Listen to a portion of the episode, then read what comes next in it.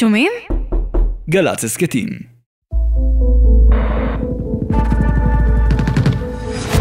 האנשים האלה הם גיבורים בצורה שאי אפשר להבין בכלל, הם יוצאים בשירות מדינה שלא קיימת, והם יודעים שאם הם נעלמים, לא יחפשו אותם. פתאום אני מסתכל אחורה, אני רואה כמעט 5,000 איש מאחורינו. אתה מתוך הרעלה, אתה רואה את הזיעה שלהם, אתה מריח אותם, אתה, אתה, אתה שומע אותם, אתה חלק מהם.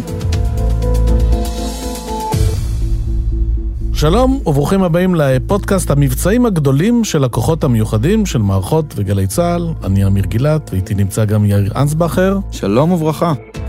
בכל פרק אנחנו צוללים לפעולת קומנדו משמעותית של צה"ל ומנסים להכיר בעזרת המתכננים והמבצעים שלה את העולם הסודי, המסוכן, האכזרי ומלא האנדרנלין של הכוחות למבצעים מיוחדים. הפעם אנחנו במתכונת קצת אחרת. במקום אה, מבצע ספציפי, נדבר על סוג מסוים של כוח מיוחד שמושך המון תשומת לב בארץ ובעולם, בין אם בחדשות או בסדרות טלוויזיה, ואלה המסתערבים.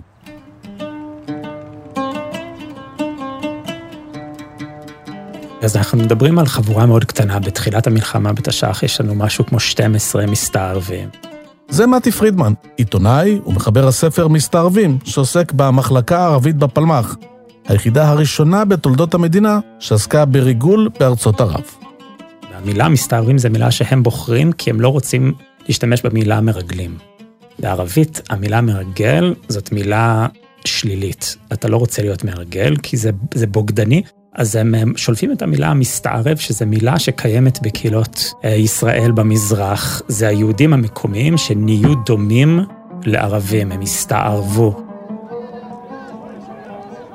אז זו מילה שמלווה אותנו מאות שנים, מילה שמקבלת משמעות חדשה.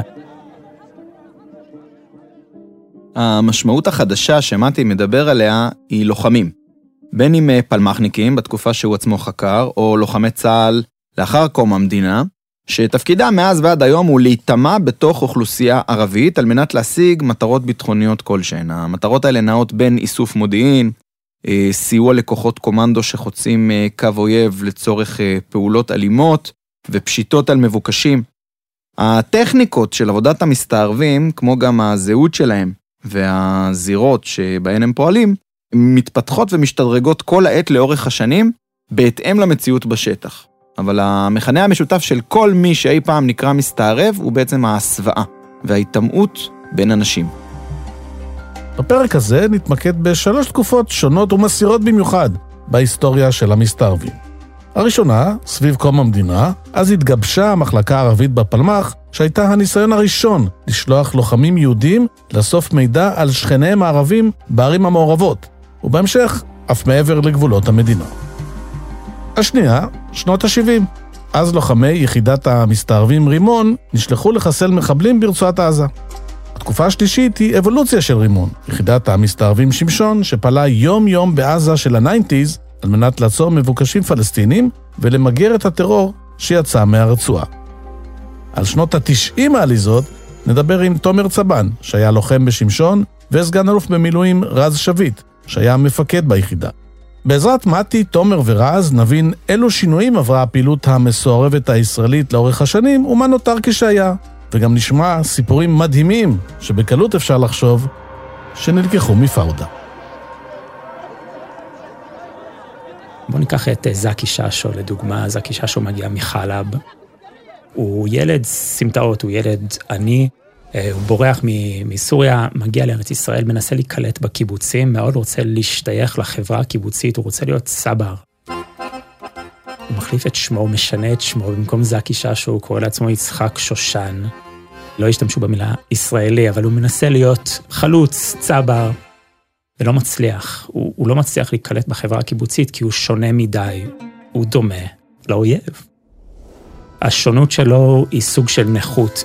וסיפור דומה אנחנו רואים במקרים של מסתערבים אחרים, כמו נגיד אה, ג'מיל כהן, שקורא לעצמו גם ליאל כהן בקיבוץ, והם נורא רוצים להשתייך, לא מצליחים, ואז אה, בין מלחמת העולם השנייה לפרוץ מלחמת השחרור, בא לקיבוץ דמות בשם סמאן, שמעון סומך, שהוא מפורסם מאוד בעולם של המודיעין וכמעט לא מוכר מחוץ לעולם הזה לצערי.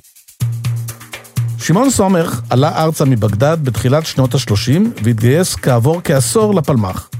בזמן מלחמת העולם השנייה, כשבארץ ישראל חששו מפלישה גרמנית, הבריטים החליטו לשתף פעולה עם הפלמ"ח ולהקים בו מחלקה גרמנית. חבריה היו יהודים שדיברו את השפה, ומטרתם הייתה להתחזות לאנשי צבא גרמנים, ובמקרה שהם אכן נפלשו, לפעול נגדם בפעולות גרילה. כשהיו מוסר, המחלקה פורקה, אבל הבריטים, שזיהו את כפל הזהויות של היהודים בארץ ישראל, ולא חשוב מאיזה מוצא, החליטו להקים גם מחלקה ערבית. היא הורכבה מיוצאי מדינות ערב, בהם גם שמעון סומך. כשהבריטים הפסיקו את שיתוף הפעולה, בפלמ"ח הבינו שמדובר בנכס שראוי לשמר. ליישוב היהודי היה ברור שיום אחד תפרוץ מלחמה עם העולם הערבי וצריך להתכונן אליה. אחת הדרכים לכך הייתה לאתר לוחמים שיוכלו להיטמע באוכלוסייה הערבית, לאסוף מודיעין על האויב ולחבל במאמציו. וסמן שהוא בעצמו יהודי עיראקי מחפש בדיוק את הילדים האלה, הוא מחפש את החבר'ה שהם כל כך ערבים, שהם לא מצליחים להיקלט בחברה האשכנזית של הקיבוצים, כי הוא מבין שאלה המסתערבים שהוא צריך. המסתערב לא יהיה יהודי שיודע קצת ערבית ויודע לשתות קפה שחור, מסתערב יהיה בן העולם הערבי שיכול לחיות כערבי, הוא שולף אותם ובונה מהם את המחלקה הערבית של הפלמ"ח.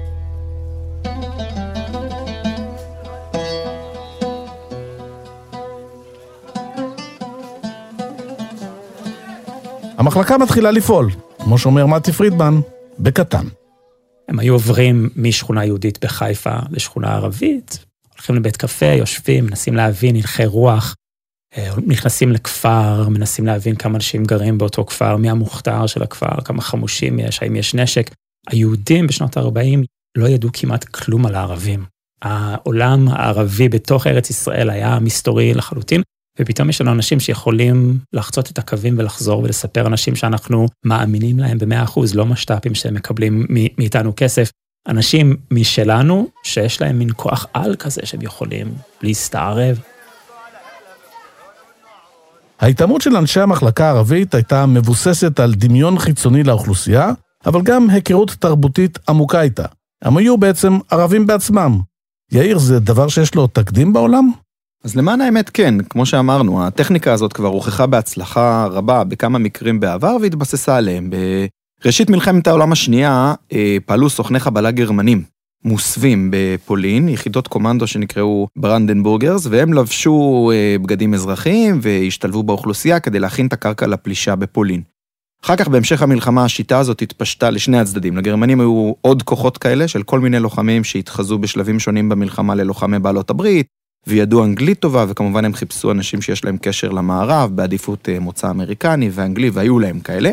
המתחזים האלה פעלו בכל מיני מקומות ויצרו המון בלגן ובלבול, בעיקר אימה אה, בקרב לוחמי הקו השני והעורף של בעלות הברית, שחששו שכל רגע יצוץ איזה חבלן גרמני. וכמובן, לאמריקנים ולבריטים היו יחידות משלהם, יש צמד יחידות בריטיות קטנות אבל חשובות, הזכרנו קודם את המחלקה הגרמנית של הפלמ"ח, אבל יחידה לא פחות חשובה הייתה יחידת הזיג, שזה ראשי תיבות של Special Interrogations Group, שם שנועד להטעות את המודיעין הגרמני. היחידה הזאת, יחד עם המחלקה הגרמנית של הפלמ"ח, שהתבססה על יהודים יוצאי גרמניה שידעו הכל ולמדו הכל לפרטי פרטים בהקשר של איך הצבא הגרמני פועל ועובד ויש לו פקודות יום, הם נשלחו למשימות שונות בעורף האויב. המחלקה התמקדה בעיקר באיסוף מודיעין, אבל הוציאה לפועל גם כמה מבצעים אסטרטגיים. אחד מהם נסב סביב שייח' נימר אל-חטיב, מנהיג ערבי חשוב וכריזמטי, שהיה מטיף במסגד המרכזי של חיפה, וגם מנהיג צבאי. בעקבות עליית האלימות במלחמה בתש"ח בתחילת 48', זה עוד לא צה"ל, כן, זה, עוד, עדיין ההגנה, מחליטים שצריך לחסל את האיש הזה. והם אה, שולחים למשימה את אחד המסתערבים, את אותו זקי ששו, יצחק שושן, והוא נשלח אה, לעקוב אחרי אותו נימר הלכתי, אסף מודיעין, ניסו להבין איפה הוא עובר, מתי הוא עובר, בסופו של דבר הם מוציאים פעולה. מתנגשים עם רכב שנצמד לרכב שלו בכביש בין הקריות לחיפה. פוגעים בו, לא מצליחים להרוג אותו, אבל פוגעים בו והוא נפצע מאוד קשה, יוצא מגבולות ארץ ישראל ויוצא מפעולה בעצם, וזה אחת הפעולות המשמעותיות הראשונות של המחלקה הערבית. אלא שאחרי הקרב על חיפה, בתחילת מלחמת העצמאות, יצא מהעיר גל ענק של פליטים ערבים, רבים מהם ללבנון. בפלמ"ח הבינו שזו הזדמנות מעולה לשתול סוכנים בעולם הערבי. וככה מגיעים בעצם המרגלים הראשונים שלנו ומקימים את שלוחת המודיעין הראשונה שלנו בביירות. הדבר המדהים בעיניי הוא שמדובר בעצם בפליטים יהודים ממדינות ערביות, והם מחופשים לפליטים ערבים ממדינה יהודית. קוראים להם מסתערבים או קוראים להם מרגלים, אבל היה שם משהו הרבה יותר מורכב. הזהות הערבית שלהם לא הייתה בדויה. לא היה צריך ללמד אותם ערבית, הם היו משם, והם חזרו לשם בכובע אחר, הם פועלים בהתחלה בלי מכשיר קשר, אז הם לא יודעים מה קורה בארץ, והם יודעים רק מה שהם קוראים בעיתונות הערבית. ומה שכתוב בעיתונות הערבית זה שהערבים מנצחים, שאין מדינה, שהמצרים כבר בתל אביב, וקאוקצ'י בחיפה, ושהלכה המדינה. אז יש כמה שבועות שם שהם שוקלים את האפשרות שהם תקועים בעולם הערבי בלי מדינה. קיץ 48 מצליחים להביא להם מכשיר קשר, ומתחילים לשדר מדירת גג בביירות, הם מסתירים את האנטנה בתור אה, חבל כביסה, תולים על האנטנה את התחתונים שלהם ומתחילים לשדר. מאוד מעניין את היישוב או את המדינה הצעירה, מה קורה עם הפליטים הערבים שמגיעים ללבנון. איזה היערכות צבאית יש בלבנון, מה שומעים ברחוב, והם מתחילים בעצם לדווח. החיים שניהלו המסתערבים היו צנועים. הם עבדו בעבודות פשוטות, ומטרתם הייתה לאסוף מודיעין על הלך הרוח של הרחוב בביירות.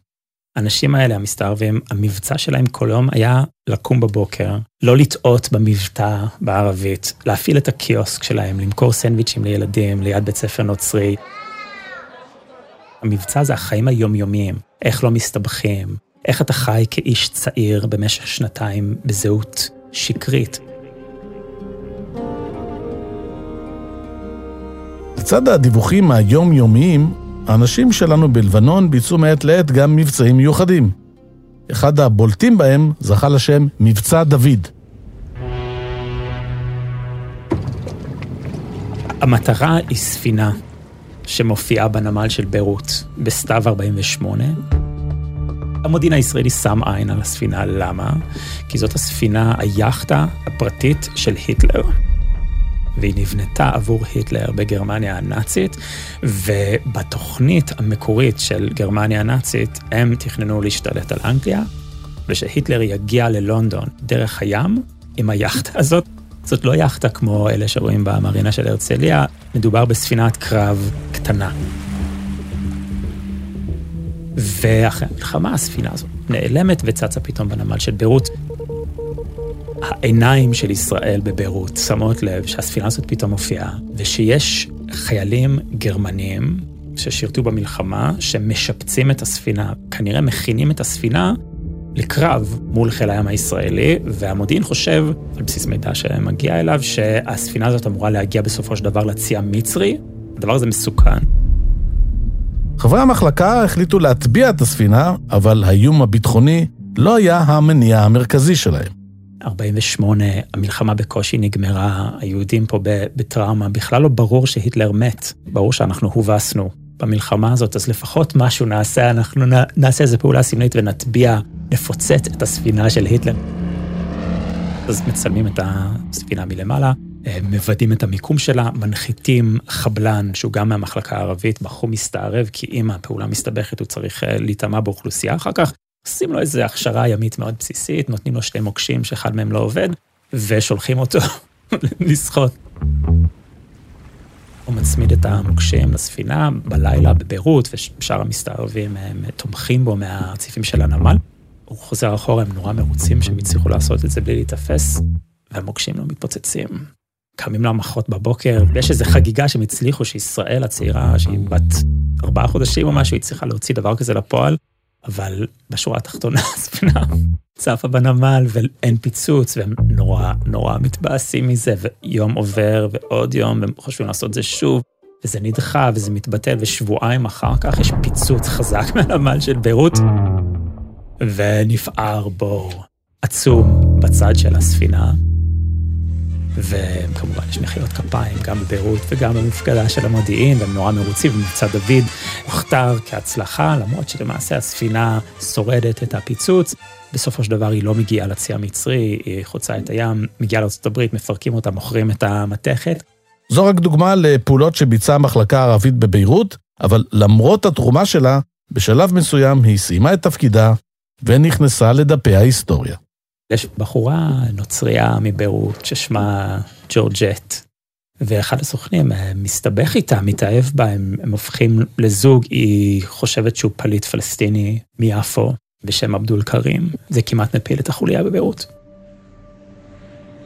בסופו של דבר זה נגמר בזה שמקפלים את כל המסתערבים בביירות ומחזירים אותם לארץ ב-1950. הם היו צריכים להתרגל למדינה הזאת שהם לא היו בה אף פעם, ו- ומתחילים לשמוע שמקימים גוף חדש, וגם ליאל כהן מספר על זה בספר שהוא כתב. הוא מסתובב בתל אביב וניגשת אליו אה, מישהי שהוא מכיר, והיא אומרת לו שכמה קצינים באיזה צריף בקריה, והם מקימים איזה גוף חדש, איך קוראים לגוף הזה? זה המוסד. בסופו של דבר, הוא ממשיך בזהות הבדויה שלו, שהוא השתמש בה בביירות, יוסוף אל-חמד. הוא ממשיך בזהות הזאת עוד המון שנים עם אישה מדהימה בשם עליזה, שגם היא נמצאת בזהות בדויה. יש לו בת שנולדת עם שם ערבי, סמירה, כי הם יודעים שיום אחד הם יחזרו לישראל, יורידו את הסע, והיא תהפוך להיות מירה. והדבר אולי הכי מדהים בסיפור הזה, היא שאותה מחלקה ערבית, ששימשה בסופו של דבר תשתית לעולם הביון הישראלי כולו, הייתה בעצם אלתור מוחלט. כל הדבר הזה הוא מאוד מאוד פלמחניקי. אין דרגות, זה לא ברור מי אחראי על החוליה, ואין חלוקה ברורה בין התפקידים, אין בית ספר לריגול, אין הכשרה מסודרת, האנשים האלה נשלחים כמעט בלי הכשרה, הם בונים לעצמם את אה, סיפורי הכיסוי, ומתוך האלתור הזה נולד משהו מאוד מיוחד ומאוד ייחודי לנו. התרומה העיקרית היא בעובדה שהוכיחו שיהודים יכולים לעשות את הדברים האלה, שלא האמינו בזה בהתחלה, ויש סיפור שאני מספר אותו בספר, שיגאל אלון, שהוא אחד המקימים של המחלקה הערבית, הוא בא לחיפה כדי לראות בעיניים שלו שיהודי, אחד המסתערבים, מצליח להיכנס למסגד, להתפלל ביום שישי ולצאת. הם לא מאמינים שזה אפשרי, והמחלקה הערבית מוכיחה שזה אפשרי, וחלק גדול מההצלחה של המוסד בשנים הראשונות זה העובדה שבישראל יש עתודה מדהימה, אוצר, יש פה מאות אלפי אנשים שיכולים להסתערב. אבל הנכס הזה, כפל הזהויות של היהודים בארץ ישראל, לא שרד את כור ההיתוך הציוני.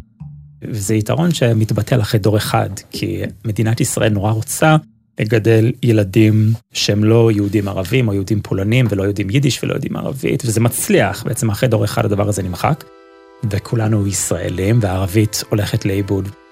אבל אולי זה טוב לפרויקט הציוני, זה גרוע מאוד למודיעין. ולמרות ההשלכות של מדיניות כור ההיתוך, המחלקה הערבית בפלמ"ח הותירה חותם משמעותי על עולם המודיעין, ובהמשך על הקומנדו הישראלי. הידע והיכולות המודיעיניות של חברי המחלקה סייעו לפתח את גופי הביון, המוסד והשב"כ, וגם ההסתערבות עצמה קפצה המדרגה. בצה"ל הבינו שניתן להשתמש בהסוואה לא רק על מנת להשיג מודיעין, אלא גם כדי לפעול באלימות בשטח האויב. בסוף שנות ה-50 עלה במוחו של אברהם ארנן הרעיון להקים יחידת קומנדו שתביא מודיעין מארצות זרות באמצעות חדירה צבאית לשטח האויב, לשהות קצרה, תוך הסוואה ברמה גבוהה. לשם כך הוקמה סיירת מטכ"ל. מי שלימד את חברי הסיירת להסתערב הם בוגרי אותם חברי מחלקה ערבית בפלמ"ח. כעשור לאחר מכן הוקמה על ידי פיקוד הדרום גם סיירת רימון, על ידי מאיר דגן, לימים ראש המוסד, ובאותה תקופה סרן, היחידה פעלה יחד עם השב"כ בתוך הרצועה. לצורך כך, צה"ל שלף מספר קצינים קרביים מיחידות שונות, כמו מסיירת מטכ"ל או מסיירת שקד, שהתמחתה בלוחמה באזור הדרום. הוא בנה יחידה שמטרתה הייתה להסתערב כדי להילחם בטרור, להיכנס לשטח ולהיטמע רק עד רגע ביצוע הפעולה. כלומר, פעולת פגע וברח אלימה, כשהברח נעשה לעיתים באמצעות חילוץ צה"לי. היחידה הייתה אפקטיבית מאוד, ובזכות פעולותיה, כמו גם בזכות פעילות יעילה של הממשל הצבאי הישראלי בעזה, דעך הטרור הפלסטיני מהרצועה למשך כעשור. כשלא היה צורך ביחידה הזאת, היא פורקה. ועכשיו אה, נשוב ונספר על המצוד שעורך צה"ל אחר מבצע ירי שלשום. מאוחר יותר, עם עליית כוחו של ארגון החמאס, שהיה ארגון דתי, וסבבי אלימות נוספים עם הפלסטינים, כולל כמובן גם האינתיפאדה הראשונה, חזר הטרור העזתי להכות בישראל, והדבר הצריך מפיקוד דרום מענה הולם. אז גם הוקמה על פי רוחה של סיירת רימון, יחידת שמשון, אשר פעלה בעזה באופן דומה במשך עשור.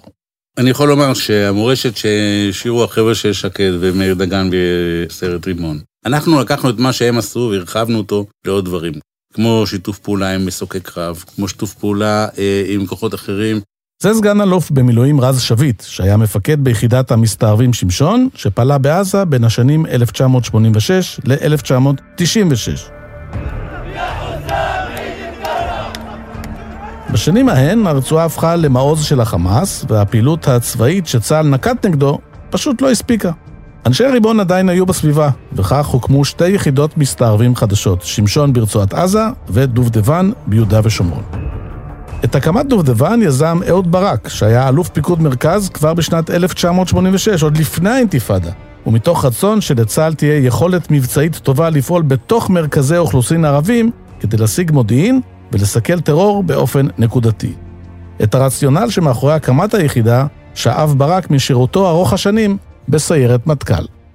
במקביל למה שעשה אלוף פיקוד מרכז באיו"ש, עשה פיקוד דרום בעזה.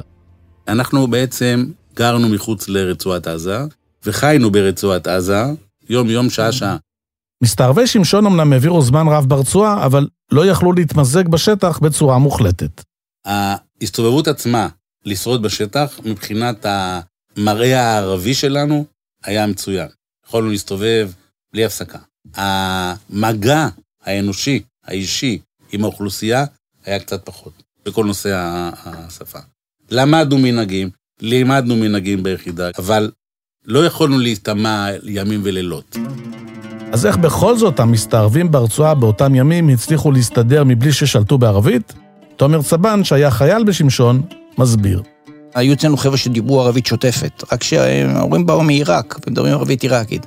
תדבר בג'באליה ערבית עיראקית, ייקח לך דקה בדיוק כדי שיעלו עליך, אותו דבר גם לגבי ערבית מצרית. לכן היינו משתמשים במשתפי פעולה מקומיים. והם היו עושים את, את מה שהיינו צריכים מבחינת דיבור, הם היו אלה שמדברים. בהיעדר השימוש בשפה, ביחידה היו צריכים למצוא דרכים יצירתיות להיטמע באוכלוסייה העזתית. אני לדוגמה, בהפגנות, כשהייתי נכנס פנימה, הייתי בוחר לי דמות שדומה לי בממדים, ומחקה אותה. הוא זורק, אני זורק, הוא מתכופף, הוא מתכופף, הוא צועק, אני צועק. ואז אתה נהיה כחלק מה... מה... אתה לא בולט בנוף. עכשיו, לא כל הפגנה דומה להפגנה אחרת, ולכן כדאי לך להצטוות על מישהו מסוים, ואז בעצם אתה נראה כמו כולם ביחד. עכשיו, כל עוד האקדחים לא נשלפו, החיים שלך בקטע הזה פשוטים יותר. בשנייה ששלפת את האקדח, הפכת להיות ממסתערב לחייל, וזה כבר סיפור אחר לגמרי. הסיפור הזה התקיים במציאות של רצועת עזה שבין האינתיפאדות. ובכן ג'נין, מחנות פליטים רבים וכן כמה כפרים באזור יהודה ושומרון היו היום תחת עוצר כחלק מצעדי המנע שנקט צה"ל לקראת סיום. רצועת עזה היום סגר כללי, מרבית חלקי הרצועה נתונים בעוצר. עד לשעה... ג'ונגל שיכול להתלקח ברגע אחד, שהשגרה שלו היא מאוד מתוחה, בעיקר מחנות פליטים, אנשים קשי יום וטרור שמסתתר מתחת לפני השטח. כשאתה נוסע ברכב בעזה, הרוב נראה רגוע, אנשים עובדים, אנשים עסוקים, עד שאתה פועל. בדרך כלל שפעלנו, האוכלוסייה הגיבה בשלושה שלבים. שלב ראשון, הלם, שלב שני, בריחה המונית ובעתה, שלב שלישי, ארגון הכוח בהתקפה. השלבים האלה לפעמים יכלו להגיע תוך דקה וחצי, שתיים, אפילו פחות לעיתים. בתוך הרצועה, הלוחמים פעלו בלב האוכלוסייה, לעיתים קרובות באור יום, כשסכנת ההיחשפות מרחפת מעליהם בלי הפסקה. אם אתה רואה עכשיו אובייקט, מחבל, שקיבלת עליו את התיאור ואתה רואה אותו מדויק מולך, עכשיו אתה מבין שאתה צריך לפעול, אתה מחכה לרגע הנכון.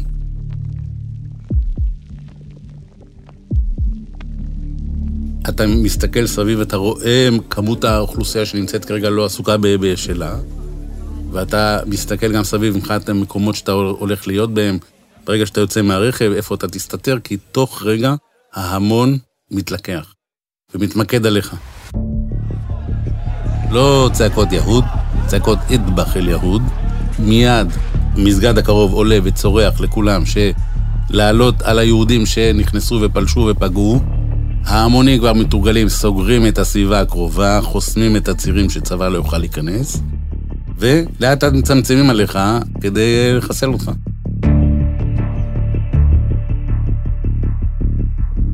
אחד המקרים שבהם הכוח של רז נחשף אירע ברפיח בשבת בצהריים, זמן שבו עזתים רבים חוזרים לרצועה וממלאים את הרחובות בהמוניהם. פתאום מולנו אנחנו מזהים שני חשודים, רעולי פנים, חמושים בגרזינים וב... זה התברר בדיעבד שהם חיסלו כמה דקות קודם מישהי שחשודה במשת"פ.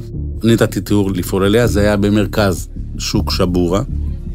במקום שאתה אומר, רק פה לא הייתי רוצה לעשות את זה, אבל זה יצא, זה המצב. ובמקרה הזה של לוחם שמשון, או לוחם מסואב, אין מצב שאתה עוצר, בגלל שעכשיו מסוכן פה. אין מצב שאני אפסיק, זה בדיוק המקום שהם לא מצפים, זה בדיוק המקום שאנחנו נפעל עליו. פעלנו, נחשפנו, ואז באותו רגע אני עומד נזקים ונותן פקודות. במקרה הספציפי הזה, זה עוד הסתבך. כוח אחד עמד בנקודה מסוימת, אנחנו המשכנו בריצה. אני ובן זוג, התפצלנו מהכוח לפי התרגולת, התפצלנו לפסאז' אחרי מחבל אחד, הבחור השני נתפס ונעצר ככה. גם במקרה של היחשפות, העיקרון המרכזי שמוביל את המסתערב הוא קודם כל להשלים את המשימה, רק אחר כך להתמודד עם האוכלוסייה. ואיך מתמודדים? סגן אלוף במילואים רז שביט מסביר. אפשרות אחת זה להימלט בצורה מתוחכמת. אפשרות שנייה זה להרתיע את האוכלוסייה העצמאית ככוח חמוש, מיומן, אבל קטן. ואפשרות שלישית, לקרוא לחילוץ שהיה מוכן ומאורגן, להיכנס לשטח, לעזור לך לצאת. חזרה לחוליה של רז, שנחשפה במרכז רפיח. כשיצאנו לשם, ההמונים כבר שמעו יריות, שמעו דברים, חיכו לנו. ברגע שיצאנו החוצה, התנפלו עלינו. אני נפגעתי בפנים מאיזשהו אבן, איבדתי את ההכרה. עמד לידי לוחם שהציל את החיים שלי למעשה, ונלחם באוכלוסייה שניסתה לקחת. התעוררתי אחרי קרוב לחצי דקה. מעורפל לגמרי, שתבין, המונים, המונים בצעקות התבחילות ומנסים להרוג אותך. כל דבר שבא ליד. באמת, משהו שאתה לא...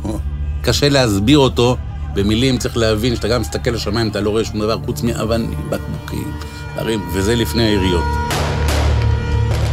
את זה היה צריך לקפל ולצאת מהשטח. בסופו של דבר קראנו לחילוץ, למשוך חלק מהמקומים לצד שלהם, ואנחנו נכנסנו חזרה דרך הפסאז' והתחמקנו החוצה על הג'אנטים, על הגלגלים.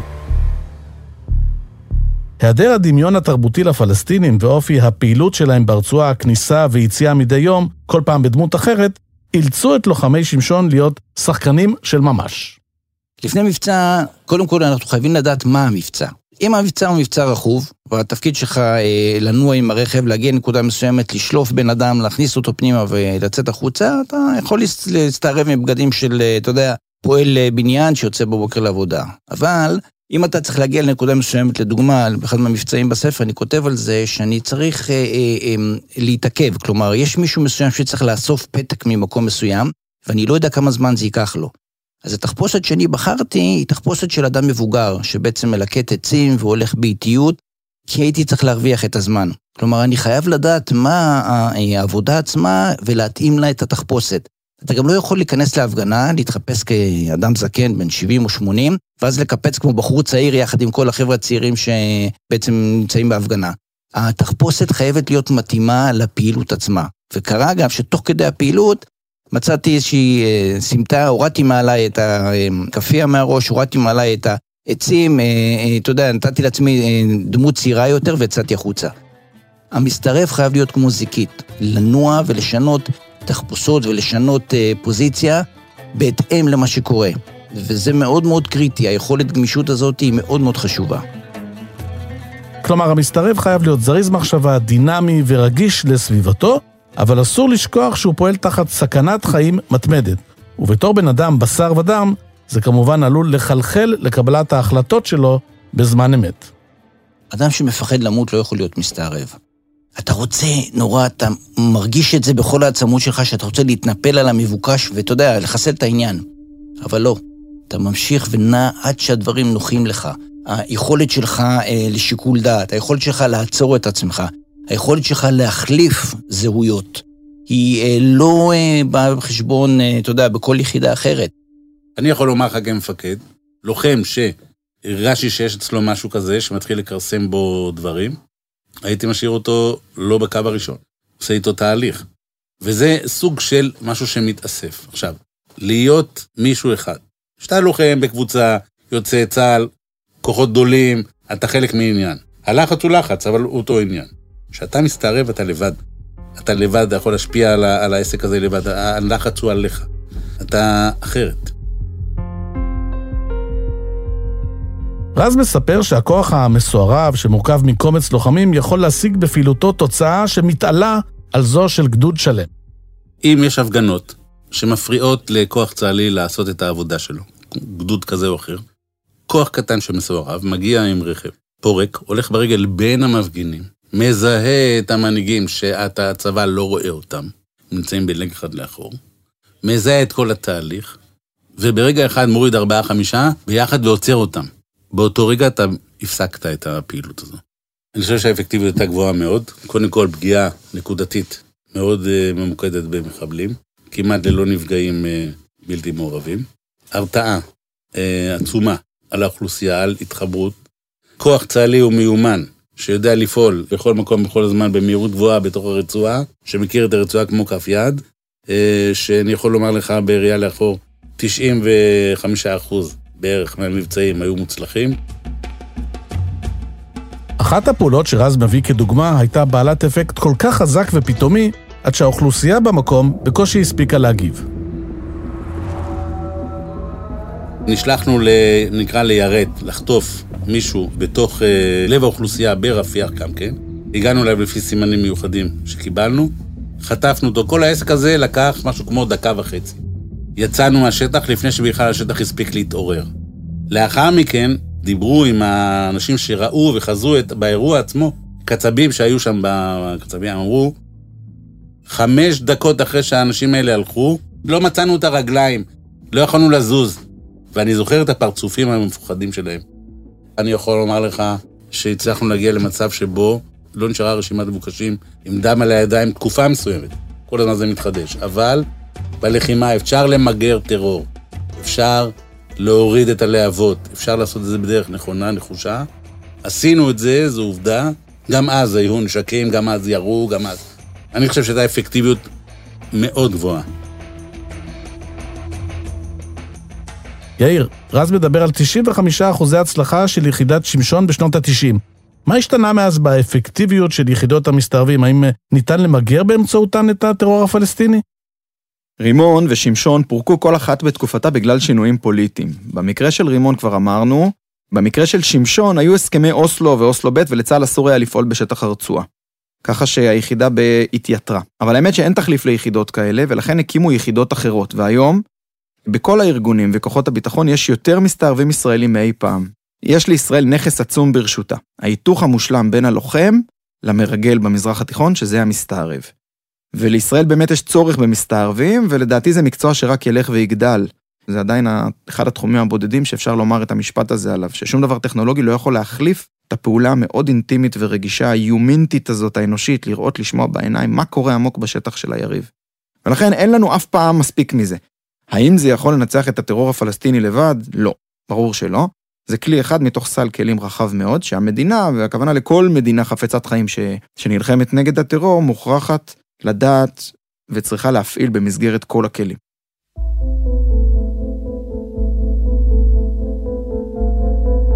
אני באופן גורף חושב שהלוחמים של היום מקבלים ומגיעים כלים טובים יותר ממה שהיינו אז. התוצאות הן מדברות. יחידת דודבן היא אה, היום אימפריה. היא בעצם משהו שאנחנו היינו יכולים לחלום עליו אז, מבחינת היכולות, ההכשרה והתקציבים והטכנולוגיה. אני חושב שיש דבר אחד שלא השתנה מאז והיום, זה הממד האנושי. הממד האנושי שבעצם הוא ליבת העשייה. עליו יקום ויפול דבר, לא משנה במה תצייד אותו. הממד האנושי הזה, אין לו תחליף, הוא גם לא השתנה. עד כאן הפרק שלנו על המסתערבים, תודה לעורך הראשי דורון רובינשטיין, לעורכת מרים בלוך, עיצוב סאונד ומוזיקה מקורית מור סיוון, ועל הפקה לסתיו דויטש. אנחנו נתראה בפרק הבא של המבצעים הגדולים של הכוחות המיוחדים, שהופק על ידי מערכות וגלי צה"ל.